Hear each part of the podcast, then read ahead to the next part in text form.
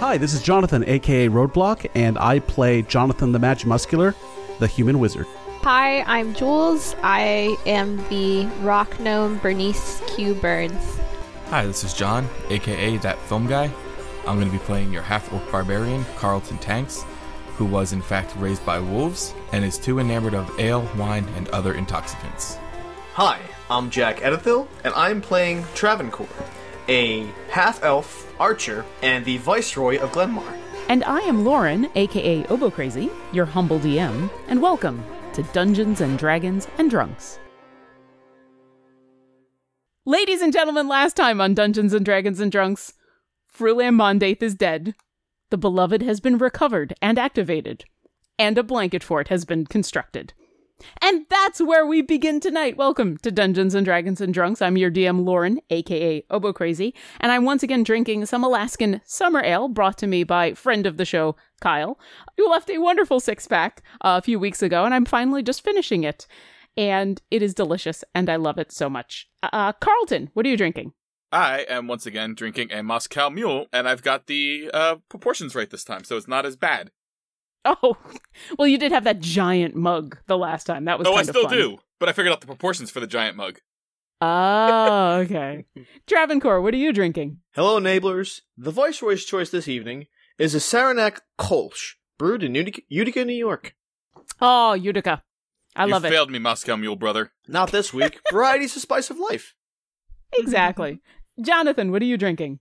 Hey, this is Jonathan. I play Jonathan the Magimuscular, and tonight I am drinking something very simple a screwdriver. Because I have one more DNR in the fridge. I didn't want to drink it tonight. I wanted a screwdriver. Because screw you, Frumondath. Dath. Also, hold on, let me list down. Screw the Russians. I'm glad they did not win or even medal in the in the uh, relay. Screw uh Al uh, what is the there's this one asshole who's doing commentary on the women's gymnastics and he is a total prick. Screw that Flimheart guy. Glomgold. And once again, we are now incredibly dated. Bernie, what are you drinking? Um, I am drinking like a really bastardized sangria. so I made amazing mango sangria when I was at the beach this past week, and I didn't want to let go, and I still had some coconut rum and some white wine. But I decided that since I didn't have mangoes or really any fruit juice, but what I did have was those little Dole fruit cups. What? So I poured one of those into a cup and I added coconut rum and white wine and some random club soda that I'm pretty sure is five years old. It's good though. It's a good thing club soda doesn't go bad. And what's great is when I'm done, I have a spoon and I can eat the the alcohol fruit with it. Okay, you've now sold me on this. I was I was a little worried for a second when you were just like, I have a Dole fruit cup, uh, but now now I'm kind of no, sold. you just pour the Dole fruit cup into the thing. You add rum, you add white wine, you add a little bit of like club soda. You can add more fruit juice if you want, but it comes with a nice syrupy fruit juice, and then you. I hey, it sure as shit beats going out and cutting up three fucking mangoes. This is true. that noise. Yeah. yeah. That's way too much work for booze. as we all agree that cutting up mangoes is is awful and no one should ever do it you're currently right now not cutting up mangoes you guys are in the main courtyard of this way station for a bunch of cultists that you've now slaughtered In the blanket fort. yes so uh a very nice although a little rickety blanket fort has been created and currently doesn't actually house anybody because when we left you last, Bernie and Carlton were dancing to the music that was coming out of the Beloved that Soria had activated. It's only been a couple of minutes since that's happened. You guys have fully listened to the waltz. The Beloved is slowly playing through what sounds like a variety of different musical songs. Uh, here's a, a nice jaunty tune that sounds like it's in a bar. Here's a, a very somber string quartet. It it seems to just change time and place and style on a whim uh, as it gets to the end of one song. It is it is a weird playlist. Uh, eventually, Soria uh, has flown up to the top of the stables and is kind of keeping an eye out. It's still this dreary evening. It's kind of slowly moving into dinner time. It's still misty raining outside. Uh, Shadow has retreated bored into the blanket fort, curled up, and is like half drowsing, half watching what's going on. And what would you like to do? I would like to roll to continue dancing. Da da da da Okay. da da da da. Well, the, the waltz has ended at this point. There is kind of a, a, a rowdy bar song going on. So go ahead and roll me a performance check. Performance. Performance was wisdom, right? Charisma. Charisma. Well, Yes. that's not a thing I possess in spades. I got a 14. That's not too shabby. Okay, you're doing a much better job dancing to the tavern music than you were to the waltz. Partially because you know it's it's tavern music, and you you've heard this, you've danced to this before, and so you're you're kicking up, you're splashing around in puddles, you're having a grand old time. Everybody knows Jesus loves a good tavern. So like we're in the stables, right? So you guys are in the courtyard of this way station. Okay. Behind you is the main building where the where Frulam's bedroom was and the inn. To your left is the series of stables where there were a whole bunch of horses, but as you remember when you came out the first time and got into that big fight, the last of them were being pulled out by cultists. So there are no horses at the stables right now. Across from you is a a big set of double doors that are the entranceway into the way station. They're currently open as people have been fleeing. Okay, I want to go up to those and look out at the street and see like what kind of buildings and chaos I can see, Okay, but still remaining in the courtyard with the party. Sure. So you kind of you stay inside but just walk up to the doors and peer out. They're open wide enough for horses to go back and forth, but they're not like completely open. And as you look out, you can see that this is a way station that is about a quarter of a mile off of some sort of main road. You're in a fairly wooded area and you don't really see anybody else. You're you're kind of alone. And off to your right is the smaller building that uh, has a door, and in the doorway was uh, when you first came out here. There was a big fight going on. There was a couple people actually fist fighting. Now there's everything is empty. Like you haven't seen any other signs of life since you killed Frulam and came out. There's a couple of dead bodies in front of the door, and the door itself is ajar. And if I like look out at the horizon, do I just see like trees? Do I see like building, other buildings, mountains, anything like that? you basically just see an, a nice pine forest. You're you're in a thickly wooded area. This seems to be, from your vantage point, uh, the only building around without actually going out and exploring the general area. Is it weird that in my head we're now in wintertime Russia? It is cold. It is raining, but it is a cold like it's that that really dreary gray kind of rain that you think tonight could turn into snow. Uh, but you know, it's getting towards winter, so that's actually kind of normal. And if you are where Jonathan told you the teleporter would take you, you're not that far from Waterdeep, which is a fair bit north of Greenest. Baltic. Winter is coming. Winter is is coming. So Uh, is a I'm going to grab my. I'm going to grab my pearl of power and recover a spell slot. Okay, you do that. I want to want to take a look at the pillow fort and see if there's a way to summon the teleportation circle there back to our pocket headquarters in case things go tits up with this dragon. Okay, so you have the the black bolt. Yeah. Okay, I'm assuming you've all been informed about how to actually activate the because I think Jonathan had it the last time, but you've all kind of been told how to activate it. Mm-hmm.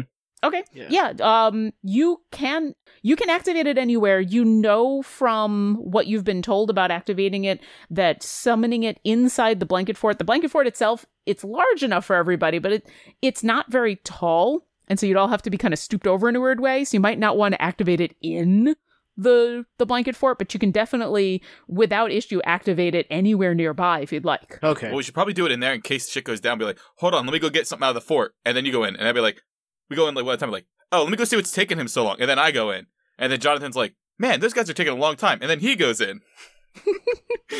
Yeah, but I don't have to stoop in the blanket fort.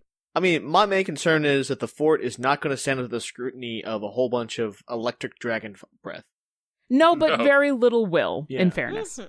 Okay, so you kind of shuffle uh, Shadow out of the blanket fort. He grumbles a little bit, and he he goes around side where it's still part of the covered walkway, and kind of sits down there where he's out of the rain.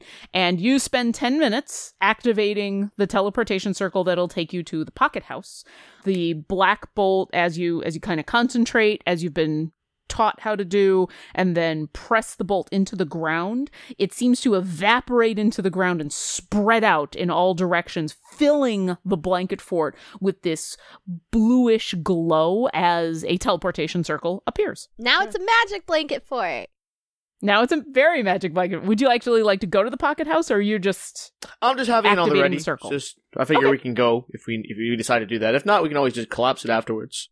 Do we This know is true. if there are size limitations to a teleportation circle? you do not. Okay. You could roll an arcana check to tell me if you know. will Add, or I will check. I will You check will my you will try to remember. Okay. Uh, sixteen. you're a little unsure how big they can get or how small they can get. You do know that you can control the size to an extent. You're pretty sure that because of the way this bolt is enchanted, that you can't really futz with its its size, that it's going to create this 40 foot teleportation circle no matter where. But you you think that there is some variation to how big or small this the teleportation circles in general can get. I was just wondering, like creature wise, like can a huge big ass dragon get teleported, or is he too big that like only his center would get teleported, and he's just like, Bleh. Uh, you think it would be incredibly difficult for a huge creature like a dragon to get onto that kind of teleportation circle, but uh, Travancore, you would actually know most dragons, especially of that age, they have a lot of magic spells at their disposal and could probably manage something. Okay. Well, this is pretty straightforward. I think it's a simple exchange. The only I'm not planning to cheat that Thondor Rack. I I'm don't know not about the cheating, rest but of you. if if uh not cheat Well, him, but you never know. One thing that was mentioned um, a- in a previous conversation was that this is a signal that anyone so attuned could pick up. So I think my concern personally isn't so much that the that things would go bad with with Dantorvac, uh, and we've dealt with Dantorvac successfully before. I think the issue is who else hears that and is coming for it. I can find out. Can you? I have a spell for that and a deity. Okay. Okay. Tell me about your spell and your deity. what is it? Well, you know the deity, obviously. I, But unless you've suddenly decided to change deities. no, you know. never. Hail Tiamat! Bahamut is always looking for those who would like to follow the pa- platinum dragon. No, that's fine. I'm sure Bay will dye her hair at some point if we really need platinum in our lives. Um, don't pay him any attention. uh, where is it? There's a thing called. if only. There's a thing. Clairvoyance! Do I have a third level? Dang. Do I have a. Th- I do have one available. Okay. So, um, clairvoyance. It takes 10 minutes. Okay. Wait, is this what I want? No, I just want to like no, it's not clairvoyance. It's just like it's a lower level spell than that cuz y'all talk about something amongst yourselves. I'll give you a topic. The waltz is not that much fun. Discuss. Um Actually, I- I instead will- of this, hold on, I want to I want to chime in on this. I think the waltz is quite fun. Jonathan the Magimuscular learned several waltzes in his time at uh, at Academy Academy in uh, in Neverwinter, so he is uh, he is eh, quite an adept dancer. augury, that's what it is. augury. Oh, That's- augury! I have the Is second- that the the Wheeler Woe one? Okay, yeah. Augury. Augury. I knew it wasn't clairvoyance. I've had it for a while. Okay. So it takes a minute, not 10. And by ca- oh, do we? Okay, all right. By casting gem and laid sticks, rolling dragon bones, layering out ornate cards, or employing some other div- d- divining tool, you receive an omen from an otherworldly entity about the results of a specific course of action that you plan to take within the next 30 minutes. The DM chooses from the following possible omens weal for good results, woe for bad results, weal and woe for both good and bad, nothing for results that aren't especially good or bad. Spell doesn't take into account any possible circumstances that might change the outcome, such as the casting of additional spells or the loss endgame. If you cast the spell two more times before completing your next long rest, there's a cumulative 25% chance for each casting after the first that you get a random reading. The DM makes this roll in secret. Okay. Do I need to go find some cards? Specially marked sticks, bones, or similar tokens worth at least 25. I I would say in this case, since it does require something specific, I'm gonna need Tea. playing cards. We can do tea. There is Sure. a bar. There has to be tea. I will accept if you would like to read some tea leaves. Uh, that would work. Uh, if you want to, you could either go back into the bar and look in there, or you could go into any of the other places looking for tea and read some tea leaves. I'm gonna go find tea. Where would you like to look? Bar first. Okay. Uh, give me an investigation check in the bar. Oh, it's intelligence based. Can I get someone with some high intelligence to come help me find some damn tea? I'll Sure. help you find tea. I got a nine. Bernie goes into the bar and you gotta watch her. She's just like, tea, I need tea. I gotta find tea. She disappears in there and she comes at back out like three or four seconds later going, I need someone who's smart to find me tea. Can I, if I cannot find tea, can we make a check for lemons? I, I, uh, I'm like, I'm smart. I can help. And then I rolled a 13. I will let you guys check for both lemons and tea in the same roll. Okay, so give me give me some investigation rolls. Mine was a nine. 16. uh Jenga, are you Uh, sure, why not? 10. ten and Carlton? Uh, 13, because I'm so smart. SMRT. You guys find no lemons and you find no tea. Seems like all that's left in here is uh, you do find a couple of flasks of water that have not been totally spilled open. You do find some more beer and one or two more cheap bottles of wine. Most everything else is just cups, plates, and or looks like it's been looted or ransacked. I bring Bernie a bottle of beer. Say, I found some tea. Thank you. That was really lovely of you. Now let's f- try to find the kind of tea that's made with leaves. Oh. This This- kind of tea is made with hops.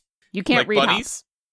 Yes! All right, I, I search around with my 16. Do I discover any tea? Uh, just in the bar area, or are you kind of just in general in the whole way station? Well, hold the whole way station. I'm gonna I'm gonna spread a wide net. Can I do a check Okay. for a larder? How do you check for a larder? Uh, you can Or a just kind cellar. of wander around. I would do a wondering check. Okay, Jonathan, you take a, a quick check through Frulam's room, thinking she may have a stash of tea or something somewhere, but you don't really find anything. Also, if you see any playing cards. You don't see any playing cards either. Her room is fairly Spartan. There's not was gonna much in there except for the, the There would be clothing. playing cards at the bar, maybe, from people playing gambling while That's drinking. I, I got a 14 on wandering around. Well, I didn't okay, roll for that. Jonathan, as you wander back outside and you're you kind of eye through the stables and then you head towards that other door where the fight was in front of, uh, Bernie, as you wander around in the in the bar area essentially you don't find any playing cards. You do eventually find a trap door in the back corner uh, kind of in one of the corners you haven't been in. When you open it up you see a ladder leading down to what looks to be a small basement possibly a larder it's dark down there though you don't do you have, you have dark vision I have dark vision. I can also cast Okay. light as a cantrip, so we're fine. Okay, you poke your head down. It's a basic dirt cellar. You do see a couple of casks that seem to be of beer. As you rummage around down there, you do find um, some salted pork loins that have been uh, dried and are still good. You find a couple of bags of flour and a few bags of hops, indicating that maybe this bar was was trying to brew its own beer. Unfortunately, you do not find any tea or any playing cards. If I physically have tarot cards in my room, It, uh, like in in in, in my person. life, if I can find them, can we count that as a successful roll? no, but hold on just a moment. So as you're poking around in the larder and you you find some pork and you find some flour and you find these other things, Jonathan, as I said, you you kind of make your way around the stables. You go past the door and you end up at the door where the fight was happening. Do you want to go inside? Yeah, yeah. Let's go inside. Okay. Uh, you push open the door. You can see that this door had been locked and was broken into. The same way Carlton had broken down a whole bunch of the other doors. There's just axe marks and the actual handle has been just broken clean off. And when you look inside, you see that this is a storeroom that has been heavily ransacked. The it's mostly boxes that have been broken into and uh some of these boxes have obviously been carefully packed because there is stuffing and sawdust thrown everywhere as people have pulled apart boxes looking for things, anything that they can find. Uh, roll me an investigation check to see what you find. And I don't know what the rest of you would like to be doing at the, the same time. I mean, I feel like if we're stocking up on I'm supplies, writing in my journal. they can come help uh, me 20. raid the larder. Okay, Jules, if you'd like to get some help, you're not quite strong enough to pull any of this stuff up the ladder, but with some help, you can definitely pull any of the the supplies up if you'd like. I'm not much stronger, but I could help her. He can help me. He's bigger. That's stronger sometimes. Not all the time. Yeah, No, it's not like I'm. I'm strong or anything. I'm actually real weak. Well, Real- Carlton's real weak. writing in his journal, so whatever. True. That's cool. Carlton's taking some time for personal reflection. So the like with the two like arguably least muscular people are gonna go do some heavy lifting. I mean, I could always have Shadow hold like the rope with his mouth. Shadow's something. napping. Let him nap. It's fine. All right, fine. So we'll we'll do it then. The two of you, without too much difficulty, managed to get everything up the ladder with the exception of the two casks of beer. The the large pork uh, dried and salted pork shanks are not really a problem. They're awkward, but they're not really that too heavy. The flour bags are heavy, but they've got handles on them. Um, you're going to need help with the beer. Jonathan, you said you rolled a 20. Yes. Yeah. Okay. You start digging through these boxes looking for anything that's left behind, and you quickly realize that the the stash of stuff that has been looted not just from Greenest, but from all over the place. You, you kind of found a, a very brief listing in Frulam's room. This is where a lot of that stuff was stored. And so as you're poking around and you see kind of the disarray, you get a sense that when cultists started to say fuck it and flee, they were coming here to grab whatever they could. So a lot of stuff is missing, but you do find some interesting things. Uh, you do find a box that is a uh, that's a jar, but hasn't actually been completely looted. It is a 38 piece dinner set, which serves 12. It's all of this really nice black stone with matching silverware and cups. It's heavy, it's like 33 pounds, but it's really nice stuff. You find some really nice rugs, a pair of super fine winter gloves with soft white fur lining. One of the boxes that you reach into seems to be just kind of broken into odds and ends, but as you get towards the bottom, you do find there's a couple of tins. And when you open up one, it seems to be some some pretty nice coffee. You open up another tin. It looks like these tins were grabbed because they're kind of nice silver tins. One has coffee in it. Another does seem to have some tea. And then you you find a couple of slightly more interesting objects two of them which are kind of buried at the very bottom of boxes and were probably looked over uh, and both of them set off your your magic sense and as you reach out and touch them you can tell that these are magic items well one of them looks to be kind of a normal well-made well-used quiver it's empty at the moment, but it does seem to be made of a very, uh, really nice supple dark leather. And when you pick it up, it automatically shifts a little bit in your hands as though it's changed to fit your shape. And under that, you find what looks to be just a, a normal bright yellow bag. It weighs about a half a pound. And when you pick it up, it seems to be empty, although you can feel the magic. And when you pick it up, there's there's something inside, but you're not sure what it is. It's it's squishy. All right, uh, let's open her up and see what's in there. Okay, when you open up the bag and look in, there's nothing in there. Do I overhear the other two saying they couldn't get the beer? Hold on. I want to take uh, some of my. I reach into the bag and fish around. Okay, you feel uh, Carlton. Hold your thought. Okay. You reach into the bag and you feel a small fuzzy object. I pull out said fo- small fuzzy object. Okay, go ahead and roll a d8. Is it a triple? Fower. Okay, you reach in. It felt fuzzy for a second.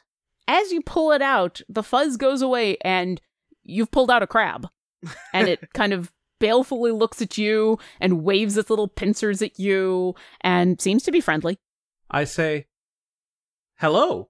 And it continues to just kind of wave its pincers at you. Okay, so I put the crab down. Okay. It stays kind of close to you, but it just kind of scuttles around nearby. So, all right, I take the bag, and I Okay. is the magic coming from the bag or the crab? Uh, roll me an Arcana check. He's gonna make a crab friend. Oh my god, he's got crabs. Ten. he has crab. He has single crab. He has crabs. I'm sorry. What was your Arcana? Ten. So you're holding this quiver that you think is magical. You're holding this bag that, even though you've pulled this crab out of and you've put down on the, the floor, it still feels like there's something in there. It seems to be magical. Crab seems to be magical, but you're really not sure how I or say- why. Hmm. All right. Well, little crab friend, I'm going to walk this way, and if you follow me, I'll know what's up because I think I know someone who might be able to use this quiver. Let's go. So I I I take all three magic items and walk out to where my group is. Does as I'm walking, does the crab follow me? It does. It's it's having a hard time keeping up because it is a, regular sized crab, which is fairly small. Okay. And so as you stride across the mud, it's skittering after you as fast as it can I, I- crab when I crawl. when I see that it's having problems, I slow down and I put my Okay. hand down to pick it back up again. Does it come toward my hand or does it scuttle away? it, it doesn't really it comes towards you and then it kind of just stops and it looks at you as though it's waiting for instruction. I say, "Come here and uh, get into my hand, please." And it goes and it crawls onto your hand. I say, "Crab, uh, I am going to call you SpongeBob. Claws. And so Claws, stand here on my shoulder. And it crawls off your hand and onto your shoulder. I'm so excited about this. so, all right, I walk back to my uh to my de- to my companions. Oh, while I'm doing Okay. that, I take out a hardtack and I throw it into the bag, Into the the yellow bag that you into found? the yellow bag that I found. okay. You throw it on in there. I take that my quarterstaff and I attempt to put it into the bag. The the bag itself is only about, you know, a foot deep. It's a small Okay, so um, it's not a slightly larger than I, It's I not was a bag what you're doing. No, it doesn't. It it pokes around. You can you still feel like there's some like you can feel the the the, the thing that you threw in there. You when you poke around with the staff, you you don't feel anything with the staff, but it feels like the bottom of the bag, and you can feel the the tack that you put on in there. But as you kind of are holding the bag, it still feels like there's some small squishy object in there. Um, is it in between the the bottom lining of the inside and the line and the outer lining?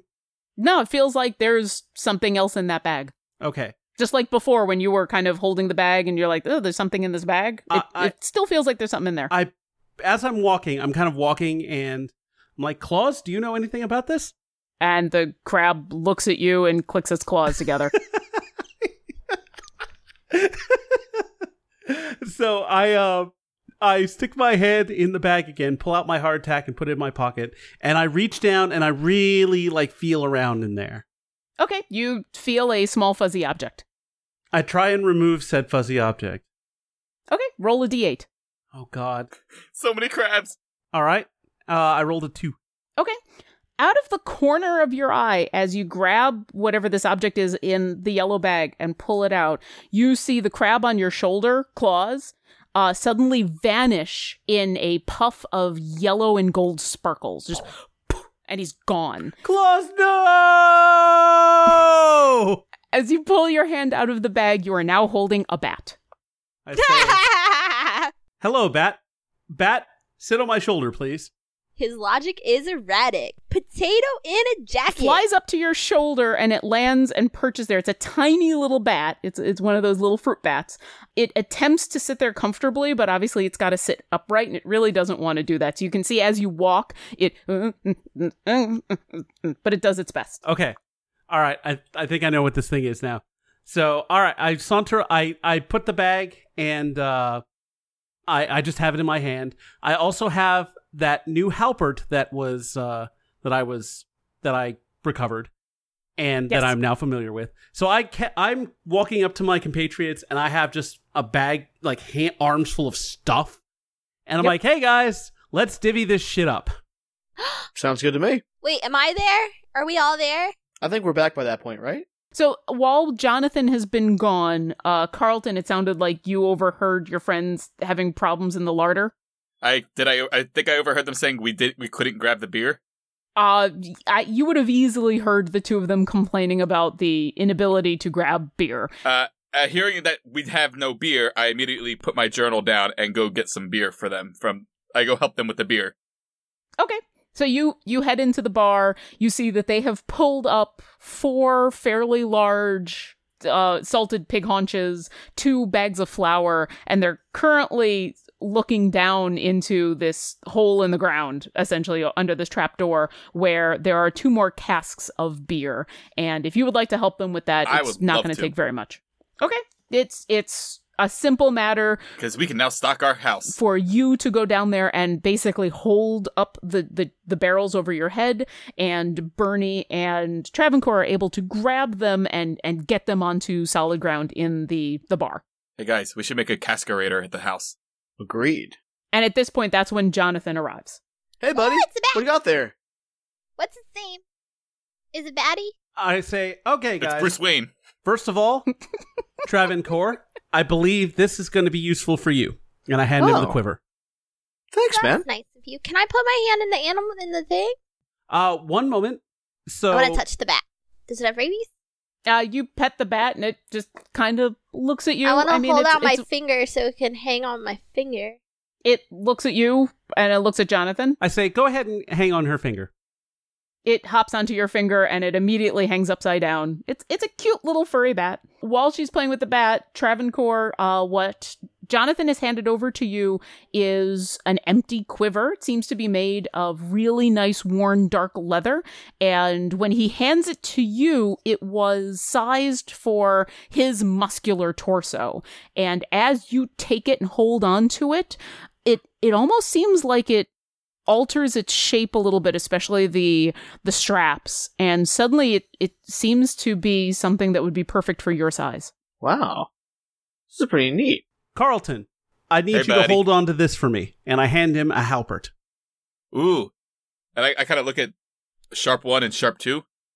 I'm like, ooh, ooh, You, I think just normally you can just clack it to your Ooh. back, like uh, ooh. like the mythical Halo Ooh. thing. I, I don't even know. I'm speaking in tongues again, but I think you can just clack it onto your back Ooh. and it'll stay there. Not really, but we can look for a magic item that does that. I have two sharps. So what Jonathan hands over is the it's a familiar object. It's the the very dark, smoky halberd that uh, Frulam was holding onto that she never actually got a chance to use. Jonathan, you know what that thing does. Mhm. Um, did you want to tell anybody? Yeah, I'll, I'll share it with the group. I will say that what this halberd does, it is a dark halberd. You must attune to it, so if you do want to keep it, Carlton, you'll need to spend a little time with it. It is a it is normal, except it does an extra uh and a little bit of uh, necrotic damage. If I had to speak to it in terms of the universe, uh, one d four necrotic damage. And Carlton, as you hold this thing, it's a black lacquered halberd with silver kind of inlaid into it that seem to be in smoke patterns. And you can swear when you focus in on this thing that there's some dark smoke rising off it all of the time. And if you would like to attune to it, you would have to spend a short rest attuning to it. Jenga, you can also feel the the quiver that Jonathan has given you does seem to have some magic, obviously, in it, and would take some attuning if you would like to use it. Okay. Do I have to attune to the tea? Uh, no, here's your tea. Thank you. And this bag appears to create tiny animals when you, when you pull from it. So if you pull them, okay, and I hand it over to to to Bernie. Okay. Even though because I Here's yes. your bat, and I hold out my finger. And the bat just does like one of those flying hops over onto Jonathan's shoulder and continues to try to balance there. Bernie, as he hands you the bag, um, you can. It's a s- small, bright yellow bag. It seems to be, you know, about palm sized, and it feels like there's something already in there, like something small and squishy. Ooh, I hope it's. What do I do? so I want to. when if you want to if you pull an a creature out of there, it will replace this bat. So this bat will disappear, and because I already lost my crab friend, But it, so if you if something happens to this bat, I'm pretty sure you can pull a new one and it'll it'll take the place of uh of Batty here. Creative name. This is a moral dilemma. I know. um, I want to consider: is this bat considered a living creature, such that is its annihilation is something that we should be concerned about? Give me either a nature or an arcana check. Arcana, because Either of you can do that. If like if you would like to actually examine the bag that it came from and give me an arcana check, or if you'd like to do a nature check on the bat. I'm doing an tell Arcana check things. on the bag. Sadly, it's only a 14. I'm gonna do a nature check on the bat. I got a 17. Okay. Bernie, as you do a nature check on the bat, it's obviously a magical bat, but in all other respects, it seems to be a normal bat. It seems to abide by all the rules of nature. You can feel a magical presence off of it. Otherwise, it, it seems to just be a bat. Jonathan, what was your arcana again? 14. Okay. Uh, you spend a moment, so you kind of hand Bernie the bag, and then you switch back again, and you take back the bag, and she takes the bat, and she is examining this tiny little fruit bat, and you ex- spend a moment and examine the bag. And as you examine the bag, you actually ascertain its nature. And give me a second. All right. It's it's it's kind of long, so I'll give you the basic rundown of what you have found. You have found a yellow bag of tricks that basically, as you've ascertained, every time you reach into it, you pull out one of eight different creatures, depending on a random roll. You can do this up to three times per day, and then the the bag has to reset in the next morning. The creatures that you pull out are by all means normal creatures. They are they have all the same stats as what you would expect, and they stick around for 10 minutes.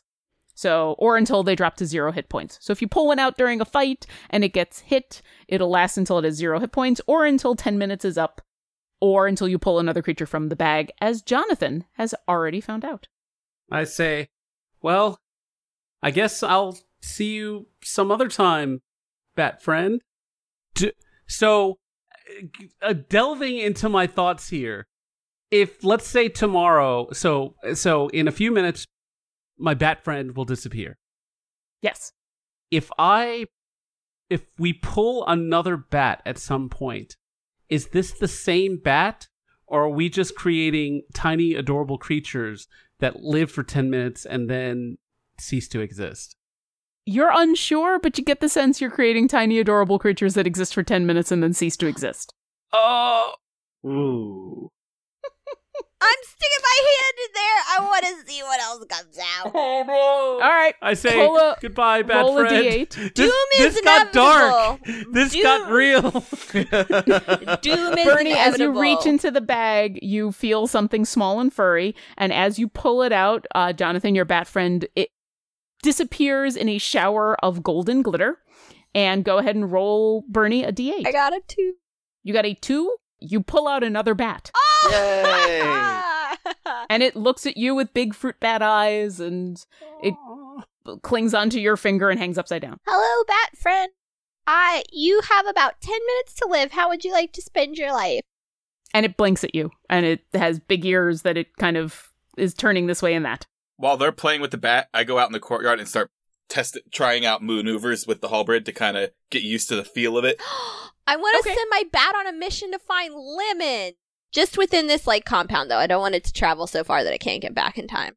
It'll be gone in ten minutes. So you hold up the bat and you instruct it to go search out lemons, and it goes and it starts to fly out away, and it goes and it circles the room. You see it eventually go into Frulam's room. You see it then fly out the door, and it seems to be searching high and low for lemons. It's a fruit bat. It's fine. Travancore, what are you doing with the quiver? Well, I'm. Do, I don't know if this counts as a short rest that I could use to attune to this device. Yeah, if I'm, if you guys would like to take a short rest, the bag doesn't need a tuning. The quiver does, and the halberd does. Do you want to join me in the courtyard to practice pulling from that quiver? Actually, yeah, I kind of want to put my hand in Target and see what comes out of the quiver. Okay. Uh, so you go ahead and A bat. put on the quiver. You take a short rest uh, and attune to your items. Carlton, are you proficient with halberds? Let me pull up my. I'm ninety percent sure I'm proficient with all weapons. Okay. Uh, so that is a martial melee weapon. It is. Can I be boiling some tea while he's doing this since that takes about 10 minutes? Absolutely. You you very quickly find you can't find a teapot, but you do find a pot that is clean and you can start boiling some water for tea. I am proficient with simple weapons and martial weapons. So yes. Okay. All right, so you attune to this halberd. Um, Travancore, you put on this quiver and you attune to it, and it it's it fits to you as though it was made for you. It's it's kind of eerie, and uh, go ahead and roll me an Arcana check. Okay. No bonus there. Four. Okay, it's a magical quiver. Cool. You're not exactly sure what's going to happen to it. Hey, why don't you put a couple of arrows into it and uh, try pulling them and see what happens? All right. Yeah, you gotta you gotta like get a feel for it. So in the heat of battle, you can just be quick with it. All right, so I and take do about two or target three of my arrows. I, I place them in the quiver, and I, Okay. I, I, I, I draw an arrow from the quiver. I grab an apple and throw it for him to shoot in midair like a like a clay disc, whatever they're called. Okay, you stick two of your normal arrows in there. Carlton throws up an apple. Go ahead and roll me an attack. Okay. You got this, buddy. I believe in you. Fifteen. All right, uh, you pull one of your arrows out and right through the the apple. No, no problem. You reach back and grab your second arrow and uh, go ahead and roll another attack as Carlton throws up another apple. Okay, Twenty-seven. Natural twenty. Drink! Yeah, drink on killing an apple. Drink. Fuck them apples. Am I right? Today's the episode of mixed feelings. We're killing small animals. I'm destroying the food that I love. You draw your arrow and pull back, and it this flies true. And you've never seen an apple that has been split in in such exacting halves. It is eerie. And then just because you're you're caught up in the moment of like one arrow, two arrow, you automatically reach back into the quiver, even though as you do, you know it's empty, and you draw an arrow. Oh, Whoa, shit. that's pretty cool. So is this like an unlimited arrow type deal? Well, you now have an arrow in your hand. Oh, all right. I want to fire this one too. Okay, Carlton, are you still throwing apples? Yeah. Fuck All right. apples. All right. One more. Twenty. Not natural. As you fire this, you feel like this arrow is is there's a magical charge to it. It's a little bit more powerful than you expect, and it hits the apple with a little more force than you anticipate. Would you like to grab another arrow? Would you like to do anything else? I want to try and hit something that's not an apple, like maybe a door somewhere, to see what kind of I don't know damage I would do to the door. Just I don't know. I don't even care. Like the door to the bar. Okay. I'm just gonna fire one more arrow to the door to the bar, You reach back into what you know is an empty quiver and pull out an arrow. Okay. And I fire. Seventeen. Okay. It once again it feels more powerful. It feels a little more accurate. Uh you're not exactly sure why and slams right into the door no problem. Okay. I'm picturing it going. "Thwong." You feel like you've attuned to this quiver and you've got a, a general idea, but you're going to need to examine its properties a little bit more to really understand what it's doing. Can Hey, I help? Since I'm outside with you, I'll look at your back. Yeah. You know what? I am going to talk to my magic buddy once we have a free moment. All right, could I check his back for him? Yeah. What do you look? Do you? What I'm are you looking insp- for? uh, I'm not good at Arcana at all. hey, You can you can perception the quiver. You can arcana the quiver. Whatever you'd like to do. oh, I'm gonna perception the quiver Okay. then. I don't perceive shit.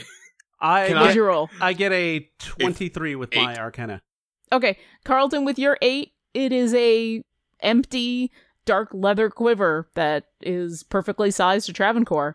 Uh, Jonathan, what was your roll again? 23. Okay, you reach out and you've already kind of sussed out some of the magic on this thing while, while holding it. And now, as you focus your attention on it, you know exactly what it does. And so there's the, the full write up. But to give you the short round, as you already have figured out, it produces arrows. It's a bottomless quiver. Sweet. It makes lots of arrows. But they are pretty powerful arrows. They are plus one magical arrows. So you get a bonus to both your attack and damage roll of plus one Nice. when you use this ammunition. Holy shit. Damn, son. Nice. Good shit. Good shit. Yeah. Also, as you stand out in the courtyard of this thing firing, Soria has been kind of sitting there the whole time. She's still been listening to the music. She's watched you. Um, she said, I haven't seen Thondravrak yet. Have you guys seen him? No, nothing? I haven't seen him. Nothing yet. I'm getting a little worried. I want to read my tea leaves now. Okay. Has my bat friend found any lemons? Uh, a few moments later, he comes back and uh, is struggling because this is a tiny little fruit bat. He does seem to be carrying a very small lemon. It is still like half his size. It's he gets into the room and vanishes in a puff of golden glitter, and the small lemon he was carrying goes onto the floor in front of you. Oh, thank you, bat friend. Okay, I feel like there should be a bonus given I'm praying to Queen Bey and I found a lemon to use in my tea. okay, so tell me a little bit about this Okay, spell you're about so to cast. I'm going to make myself a cup of tea and I'm going to squeeze all of the lemon juice into it.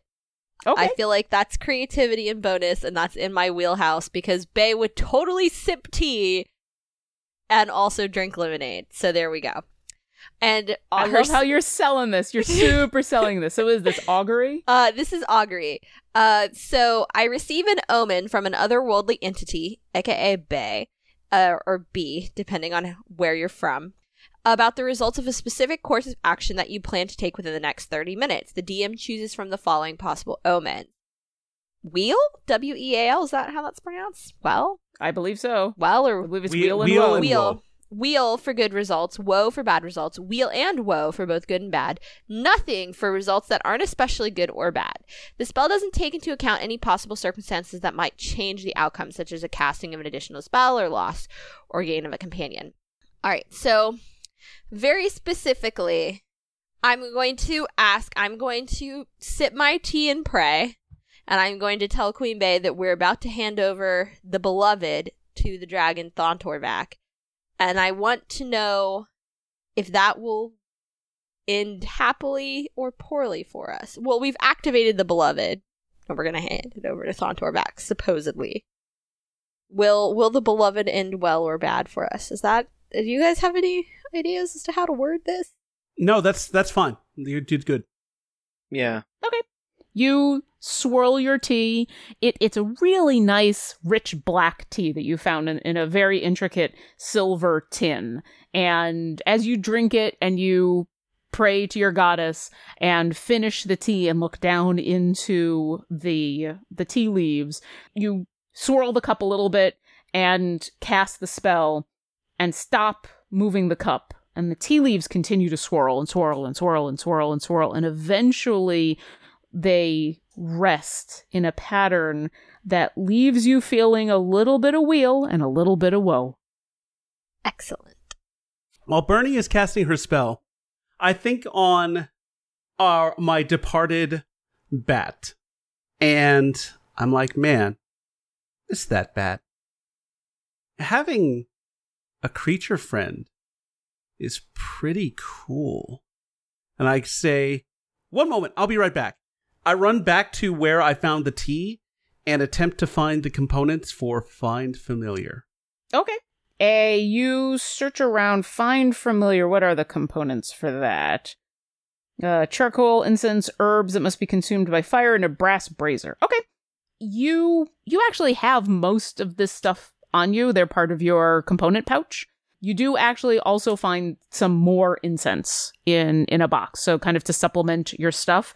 And you do know that there are you can actually see from where you were in the when you en- exit the door of the storeroom, there's the courtyard. The middle of the courtyard is taken up by the the beloved still playing.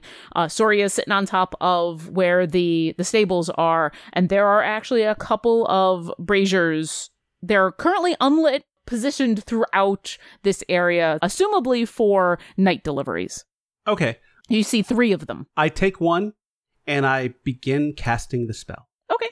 You spend an hour in kind of the rapturous intent of this brazier. If if any of you guys go outside in the next hour, you will see Jonathan just kind of very slowly and methodically speaking words under his breath and throwing things into a fire that he started in one of these braziers.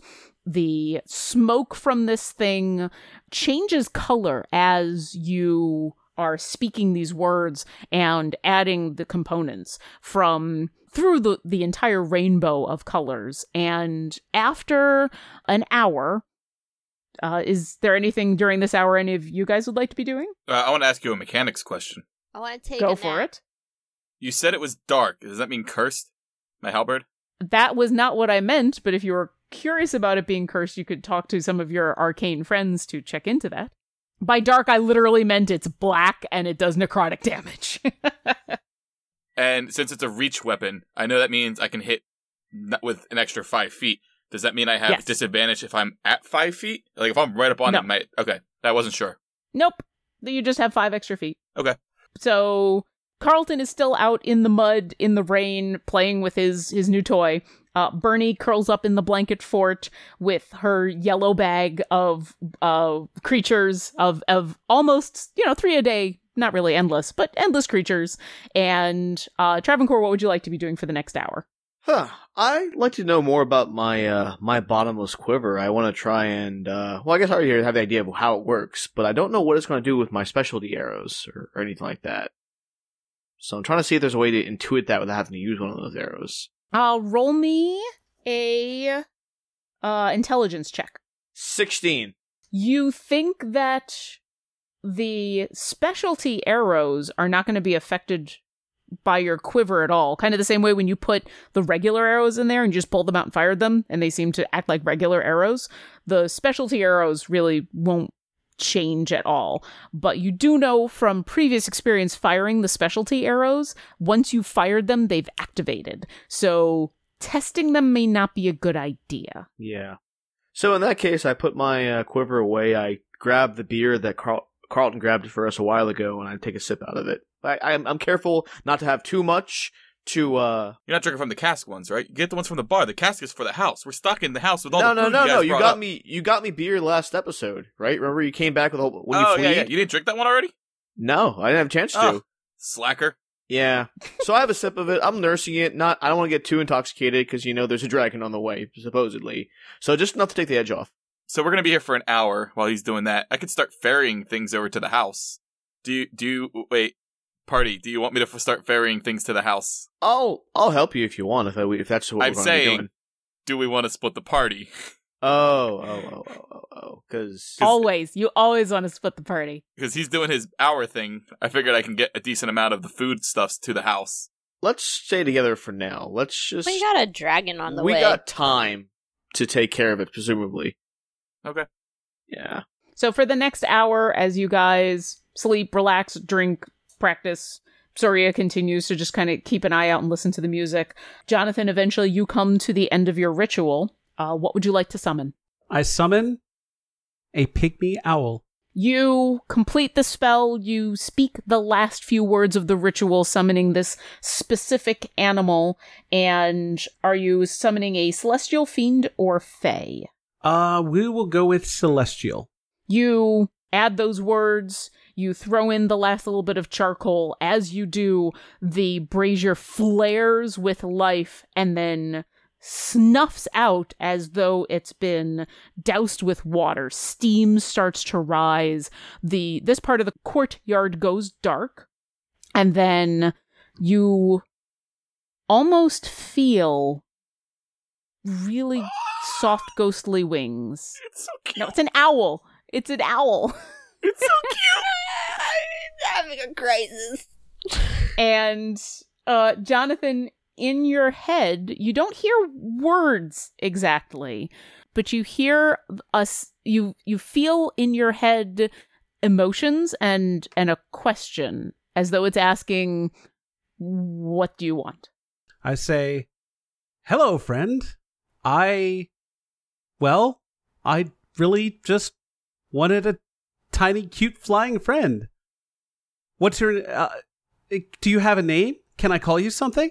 you feel a question in your head as though it doesn't quite understand what you're asking and you get the sensation that it where it comes from doesn't really have a name what what do you want to call your tiny little owl friend Well, I tell my tiny little hour friend, Hedwig. My name is Jonathan the Magimuscular. That is what I call myself.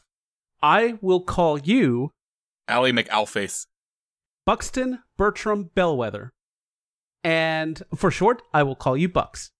okay you feel as though this creature has accepted this name and as your vision clarifies as you've been kind of like wrapped up in your head completing the spell talking to this this feeling that's now in your head and you open your eyes and sitting on the ground before you is the, the tiny little owl that you pictured in your head and it goes and on almost silent wings flies up and lands on your shoulder. All right and you now have a tiny little pygmy owl. From above you as this owl lands on your shoulder, you hear a chuckle. And it's this deep rumbling chuckle that shakes the building. And how adorable. Hello, Thontorvac. I need you all to roll perception checks. That dragon's a sneaky motherfucker. He is a sneaky motherfucker, but I was napping, so whatever. Yeah, Jules, you are woken by this chuckle. Could be worse. I could be woken by death. This is All very right, true. I got a 12. 17. And Carlton Uh, 10. and Travancore. 23. Okay. So you all hear this. It's it's very obvious. Here, let me actually I will roll for Soria. Uh, oh shit. Okay. You all hear this chuckle. It kind of shakes the ground and immediately Travancore and Soria their eyes dart to the top of the main building, the one that housed the the the tavern and the bedroom. And you don't immediately see anything. And then you see indentations in the wood of this building that seem to be claw marks and the the wood of the actual roof itself is creaking and straining in a way that is unnatural considering there's just some light mist and no wind and once again you hear this low rumbling voice say well, now that you've all had a lot of fun playing with your animal friends, shall we conclude our business? And very slowly a head appears as though out of nothing and just peels back out of invisibility. You see the the blue head of the adult dragon Thontorvrak as he lowers it down. The invisibility continues to peel back, and you see that this giant dragon is currently curled on top of the building, wrapped around it almost like a snake coiled around a, a spire. And the building is holding his weight, but just barely. And he is large enough that his he's able to look down almost into your eyes, just kind of bringing his head down. And he says, Well, I would clap, but I'm just too comfortable up here. Oh shit, he decloaked. Yeah, kinda, yeah. He can fire while cloaked, guys. and he says, I see that you were successful in your your little adventure. We were. We tracked down Fru Lamdow and killed her ass. Fru Lamdath. Fru Lamdath. Fruly, And- just call her Fruly. It's so Fruly. much easier. And uh, I'm like, Soria, could you bring over the item, please? She t- pauses for a second because she's up on the the side of the stables and while she's not the same height as Thundervac, she's a little bit higher than you guys. And she pauses for a second and then kind of gathers herself and flies down and lands in the mud. But before she can actually approach the beloved which is still slowly spinning and playing some music it's actually at this point playing some some sort of ballad. You hear a singer singing in elvish about love and loss and the loving of losing things and you know, ballads. Before she can actually reach out to grab it, Thundervrax speaks up and says, Oh, don't bother, I've got this. And he whistles in a very high pitched whistle. It's almost, it almost, you almost feel this whistle. It's so high pitched. And the beloved slows and stops, and the music comes to a halt. And then it lifts further off the ground and then slowly floats up to him and sits kind of in the air next to his his head and he kind of looks at it sideways for a second you see it rotate in the air a couple of times and he says hmm unharmed that's good I fully expected to find it in pieces. Not through any fault of your own. I just figured that there was a good chance Frulam had just broken it out of or at least torn off a corner. It's good to see that it is unhurt and unharmed. You have no idea how glad I am to have this back, and especially to have an excuse to no longer be near those kobolds. Disgusting creatures. Anyway, I believe we have some business to take care of. Should should we all like come out there? Because right now, isn't it only Jonathan?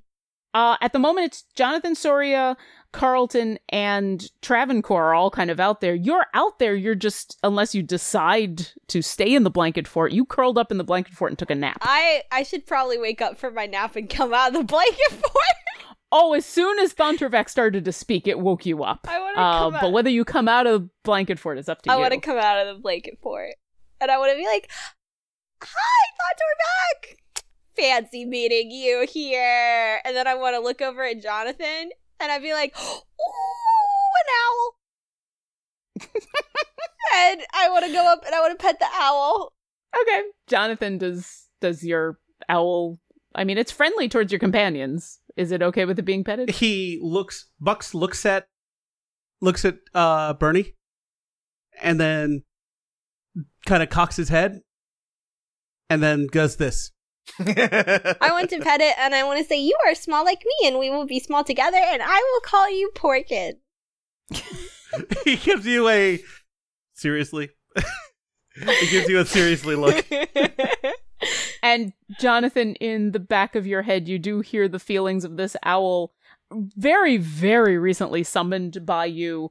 Uh, the conflicting feelings of enjoying meeting your companions at the same time. There is a giant blue dragon over my head. What have you summoned me into? I say, Bucks, it's okay. This is the end of a storyline. We'll be fine.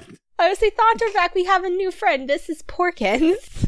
Thon Turvac at this point uncurls himself from the building, and you see his giant claws reach out and down into the muck and the mud of the main courtyard. As the building creaks and shudders, part of the the ceiling uh, the roof finally gives way as his full weight kind of shifts onto it. And it goes and shudders inside. And he basically walks around the edge where the stables are to stand in front of the, the main doors that exit this place. The beloved following behind him obediently just by his head. And he comes to rest once again, kind of sitting almost cat like in front of the doors and says, I'm acquainted with those kind of celestials. And it, he kind of gives the owl a look and a nod. And the Jonathan, you could swear this owl shudders a bit. I say, I, I'm, I do this, and I start petting Bucks, and I think to him, "It's okay, pal. We'll get through this. It's a bonding experience." Thontervrak says, So, you've upheld your end of the bargain, although I will say, through no small help of my own, I, I did manage to get all those kobolds off of you. You're welcome, by the way. Thank you. Thank you, young lady. I did promise you a reward for the successful recovery of my beloved, and I am a dragon of honor. Did you have something in mind, or were you willing to accept suggestions? I'm listening. As am I. I would look at. I mean, I I'd pick up what you were putting down and read it. He almost grins at you a little bit, and the beloved winks out of existence. It just kind of and is gone. And he says, In my decades, I have run across a variety of magic items, some of which are very useful, some of which are less useful to me, but might be of use to you. I am a collector of sorts of a very specific kind of musical artifact, and I do have a couple that are not as musical as I would like. So I'm willing to give you one of several different objects I happen to have access to at the moment. And before you, on the ground in the mud, appears a table. And on the table, you can see three things. Uh, one of them seems to be a small, dark globe. It's a sphere that seems to be about mm, a pound ish, and it's just kind of sitting there. Uh, next to it is a very unremarkable hat. It just seems to be a, a small brown cap that's just sitting on the table. And next to it is a black uh, metal rod that seems to have a button at one end. Can we roll perception checks on the things? On If you'd like to walk up to the table, Thontorvac continues to speak, and if you guys want to roll some perception checks, he'll say, So, I think any of these would actually be very useful to you, especially if you decide to take me up on my offer of searching down some more artifacts. The globe is not really necessary for me, but and he looks specifically at John and Jonathan and he says, ah, humans can't really see the dark. Maybe maybe you will find this useful. The hat itself I find amusing for those that cannot actually cast disguise themselves. I don't have any problems hiding as you've probably figured out, but you might find it useful. And the rod the rod has been useful in the past, but at this point I have better means of securing my belongings. Thontorvrak, Yes. when I listened to the beloved play music, it was sublime and otherworldly. Is there anything on this table that will make me feel even close to what I felt when I heard that music? Of course not. It that is the beloved is something that I have been accumulating over centuries of effort and work. It is a unique item. It is something that I alone have been able to procure over millennia of finding the correct bards who play at the highest levels. You've been granted access to it, and if you're ever interested in listening to it, I'm always interested in listening partners if you are a fan of music. And he gives you a, a sly look, and I'd like you to roll an insight check. Okay. Actually, a decent bonus for that. I got a 13 on my perception. Well, not that it helps. Like I rolled a natural one. Good job. Okay, Bernie, hold your roll for a second. So, uh, you rolled a natural one. What what is your actual? the score is four. Yeah, hanging out with a blue dragon in his lair, listen to music. Sounds like a great time. He seems like a friendly guy. Why not? As this goes on, so the rest of you, uh, so Bernie, what was your perception check? 13. Not well. Carlton, I will arcana at the orb. 14 for perception. they it seems to be a rod some kind of metal it seems to be a hat and it seems to be a, a dark globe it seems it's like a, a fist-sized globe uh seems to be made of a, a dark glass Thontorvac, my great dragon, may I ask you a quick favor? I know you've been so generous. May I try on the hat while we're deciding to make sure it fits? I have a very large head.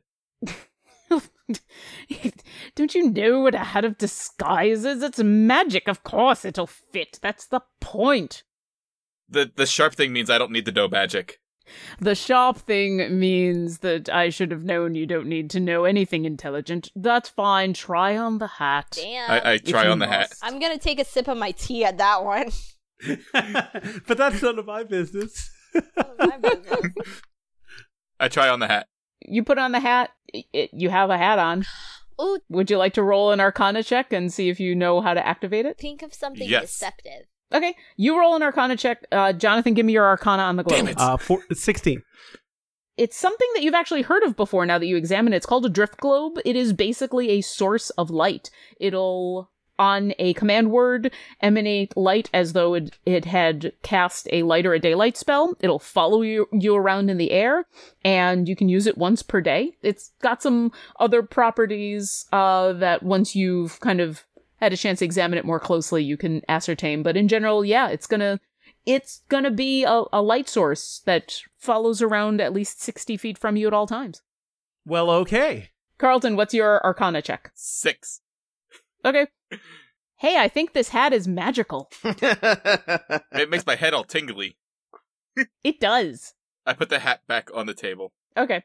Thontorvac sees you do that and chuckles and looks over askew at the three of you and says, Well, if any of you who actually have some intelligence would like to inspect these items, I see your wizard has already taken it upon himself. Listen, listen, half orc man, there is nothing here that can stab or shoot things, so just sit there quietly and wait until a choice is made, okay? But that looks like it can hit things, and I point at the metal rod. No, no, no. Let's sit quietly. I like the quiet idea. Listen to your smell, gnomish friend. She's obviously taken none of your brawn and all of your brains. Well, while they're doing that, Thunderback, how was your day? Well, it's a lot better now that I have my beloved back. Thank you for asking. I want to try on I the figure while they're doing that, we could have a friendly conversation because I'm not allowed to ask questions. Can I try on the hat? Bernie, why don't you try on the hat? Uh, Travancore and Jonathan, what are you guys doing? I'll examine the rod. I rolled a five, so we're golden. if you'd like to play around with it, you can. He Thontervac doesn't seem to be stopping I you from the picking rod, it up and putting it down. I handle the rod very gently. Oh, I put my hands like on the rod and I'm kind of looking at it and I kind of like Are you like gonna lick it? slide my magical fingers down the rod and and then back up just to make sure I'm nice and thorough. Are thorough you working the shaft? with this Oh, uh God. I, I I am examining the rod, sir. This The is- rod. Good you night, know, kids. I don't think you guys want like a an, like a parental advisory on this podcast. There's been a parental advisory on this podcast since episode one. For good reason. And I get a 27 with my with my gentle arcane Fondling? stroking. Okay. And Travancore, what are you doing while Jonathan is wanking off a rod? I'm continuing to examine the uh, the drift globe and trying to see if I can activate it. Okay. With Jonathan's instruction, you actually um you can use some of your ranger arcane knowledge. You pick it up and you go ahead and roll an arca- arcana check. Jonathan, uh what you hold in your hand is an immovable rod. And if you place the rod somewhere, even if it's in space, and click it, it will stay there, magically fixed pretty much unable to move, defying gravity, and holding a lot of weight. Hmm. If only I had two. So I could So you can pitons. Yes, exactly. You can actually just go buy pitons. Uh, Travancore, roll. What was your Arcana check? Nine. Okay, you're pretty sure that you know what to do. You speak the command word. It doesn't work. You speak the com- you try it again. You think you've got the accent a little wrong, and then it lights up. Hmm. And so basically, it just lights up as though a light spell was cast on it. And when you let go, it starts to hover there in the air. As you move, it follows you, and it always seems to stay within sixty feet of you. Well, I mean, this would be a lot cooler if I didn't have dark vision. I put it down. And Thunderback and Thunderback says, Well, maybe not as as useful for everybody. I say if it's all the same with you guys, and I kind of like start doing little tricks with the rod, I'm like, I'd like to keep the rod. what does the rod do? You click the button and then it stays there. But the hat looks really cool. Oh, but I like the hat that disguises you. Hmm. That's it's pretty good. That's pretty fun. Hat? Hat. Hat. Okay. I'll All vote right, hat. the the hats have it. I, I put down the uh, rod back on the table. I, can I keep it on my head? Who's gonna take the hat? Hmm. Roll off. Dibs. Well, I, I just guess I'll like to point hat. out. Actually, no, I did get something. I got a familiar, but I haven't gotten Oh. any loot in a while. Well, I, I'm I'm asking like who's gonna pick it up. I'm assuming, with the exception of like head. It's on my head. with a lot of these things, it's not. I'm asking who's gonna take it forever and ever and ever. Amen. Oh. So. Bernie, if it's currently on your head, yeah, uh, you can take some time and attune to it, and uh, I will I will send you the information about it. But it is a hat of disguise. While wearing it, you can uh, use an action to cast the disguise self spell from it at will, and the spell ends if the hat is removed. So I'll send that to you. As you pick up the hat and you put it on your head, and you guys all kind of decide on this, Thundervac goes, Excellent, finally. and the table and the other two objects vanish. They kind of mist into nothing. And Thundervac says, Well, with that out of the way, before I go, I did have one other thing I wanted to talk to you about. As promised, if you were successful in this little endeavor, I said that I might have some other items I would be interested in you procuring for me. Are you still interested? I say, Thundervac, your offer is most generous, but since we are far from home, we're gonna go and return to Greenest first, and and then and, and then help rebuild the town, at least for now. However, if there's a means to contact you, we may we may take you up on that offer at some point uh, in the in our future. Fair enough. Do you have a card?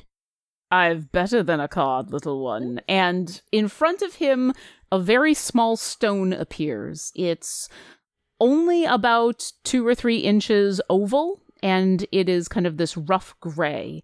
And it lands, it, it floats down to float in front of the the five of you, the six of you, I guess, with the owl now and floats in the air and he says, This is a sending stone. I assume those of you who have the intelligence, and he kind of gives Carlton a side eye, those of you who have the intelligence It's sharp. can actually activate it. I have the other one.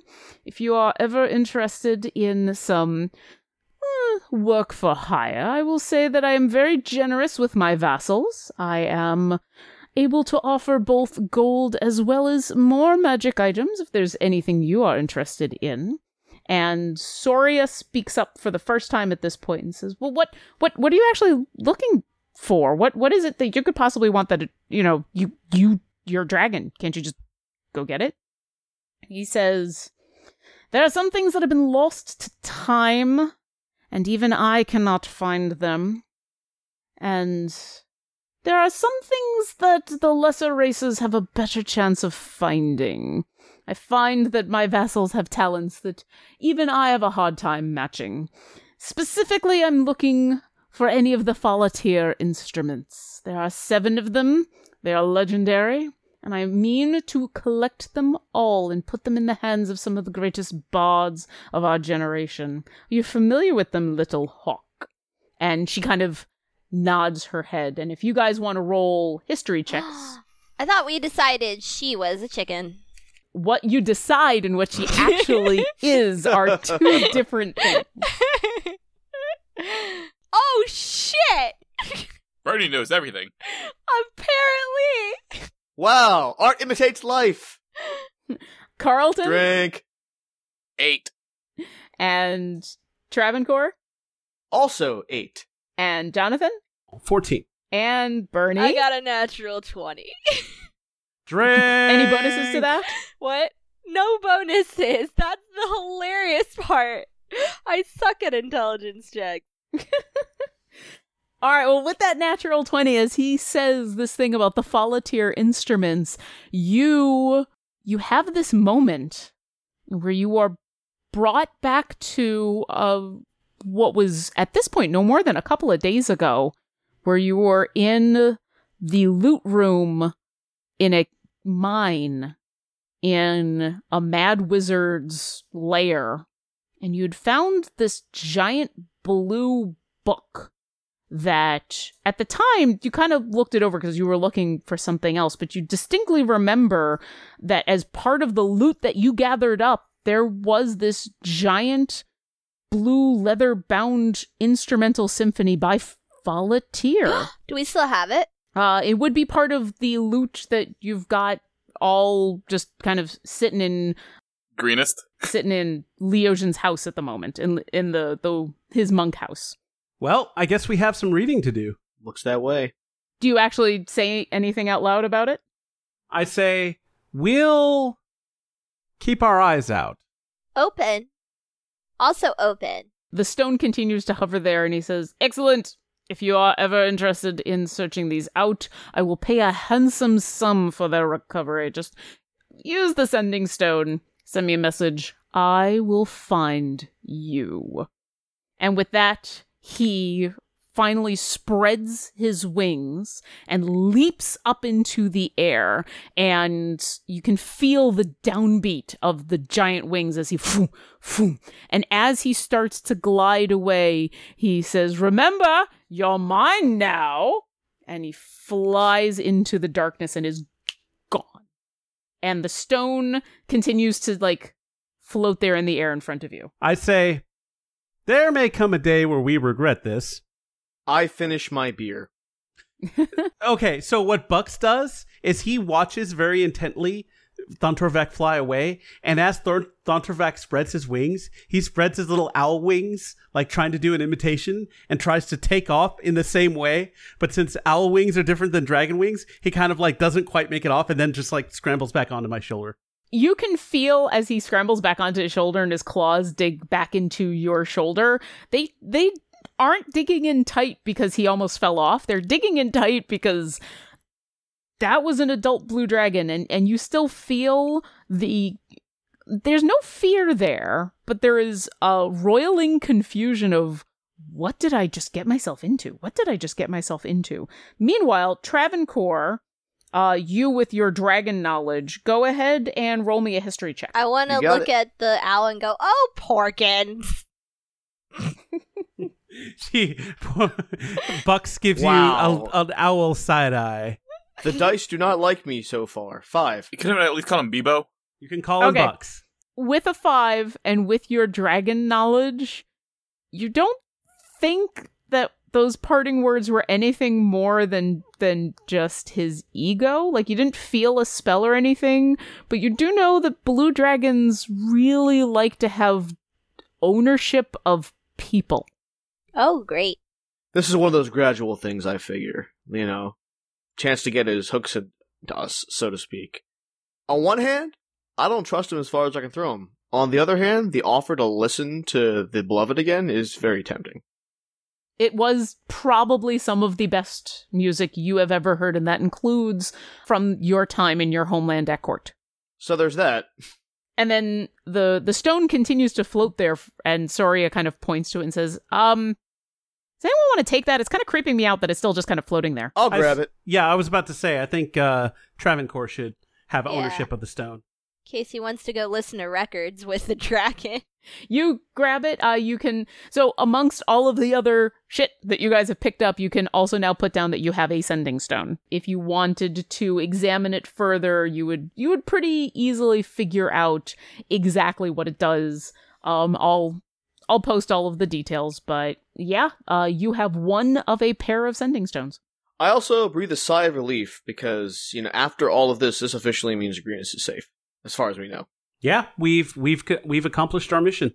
We think there was still an army of cultists. And Soria speaks up and says, "Well, does does that mean we're going back now? Are we done? Can we go? This place is creepy. We should go."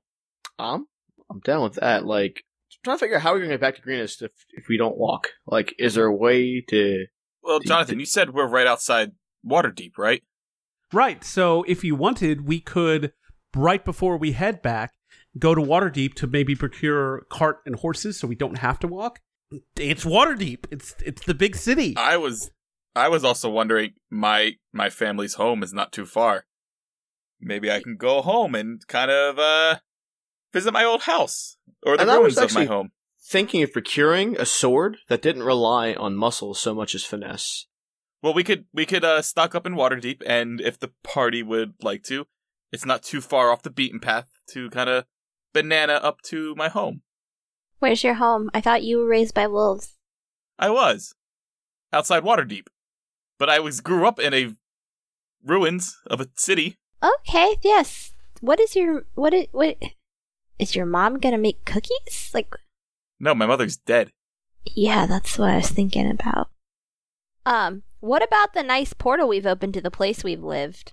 And at that point, Soria speaks up and says, uh, p- "Portal to place you lived? Uh, yeah, I mean, I was just going to go downstairs and go back through the the portal, right?" And she points to the door that you guys had come out of when you first arrived here, and says, "I."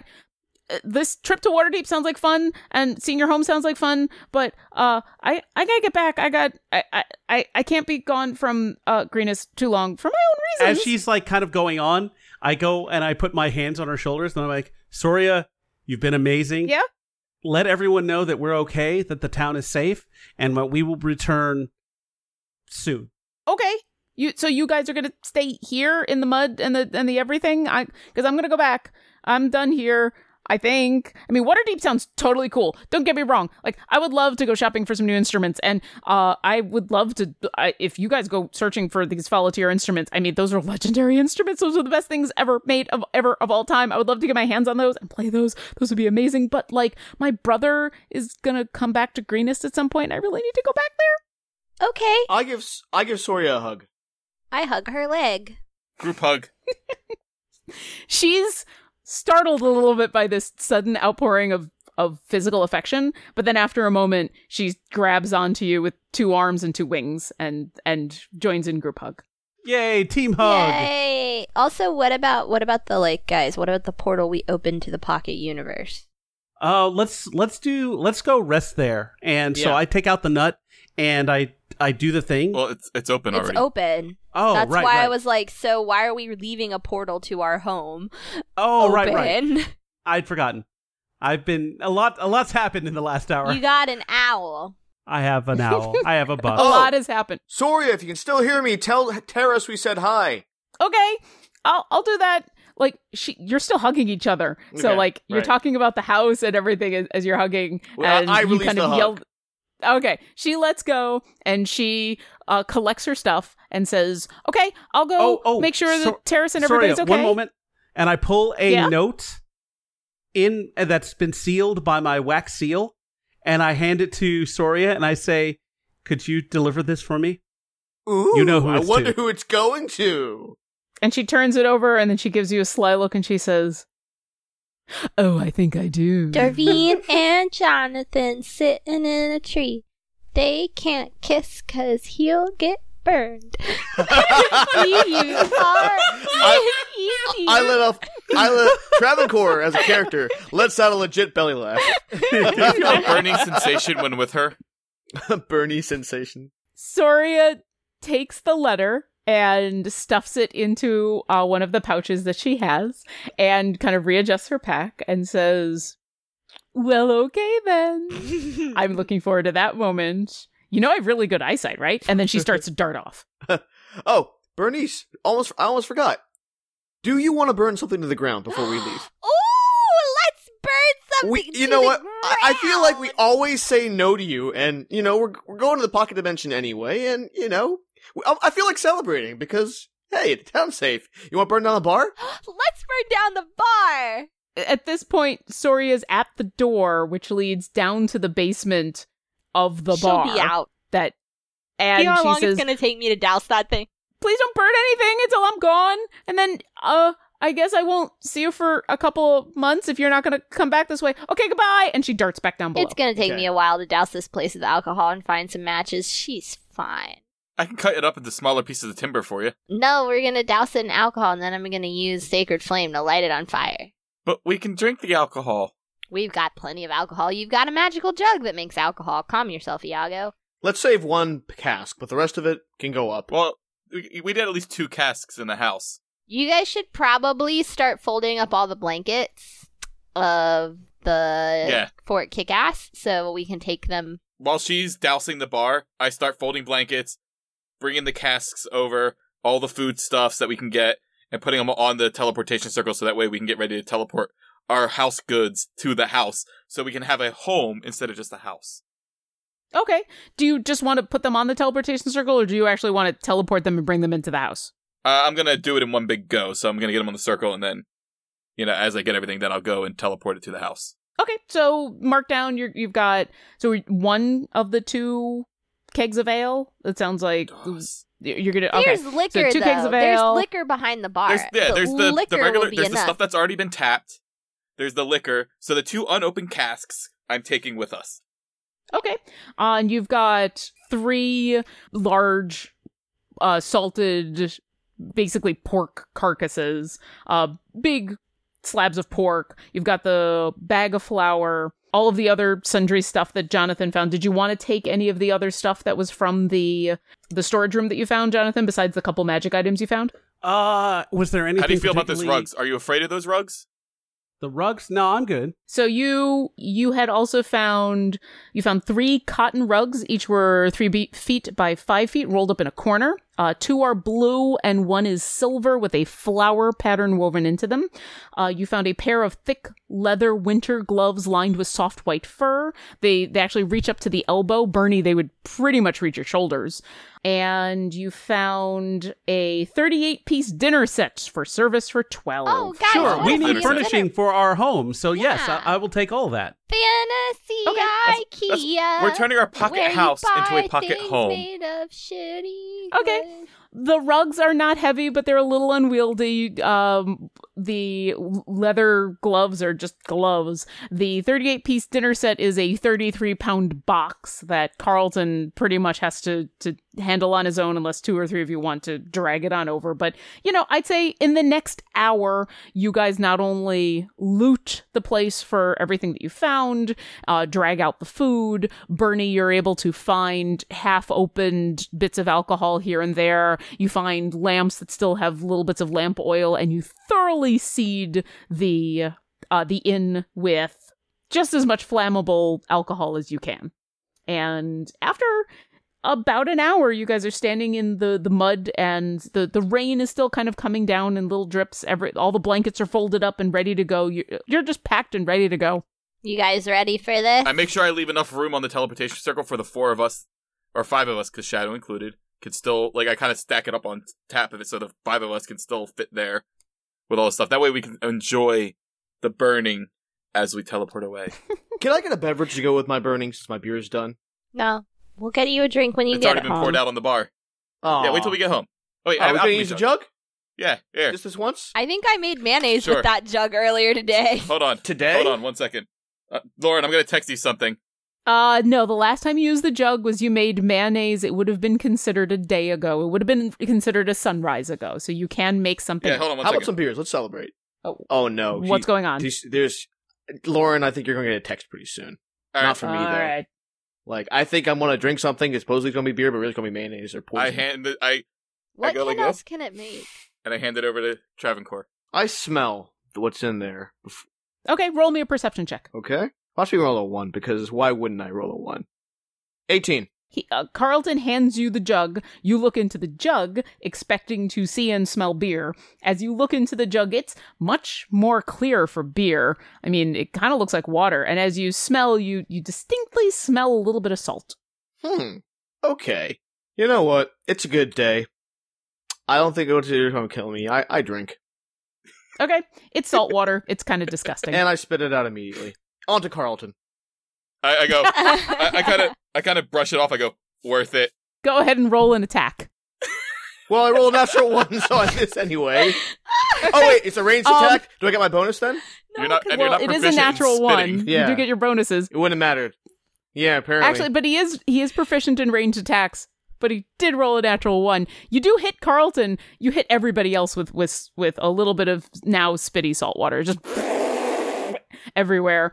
Shadow gives you kind of this blinky look as you just get salt water into his face and everywhere. funny jokes.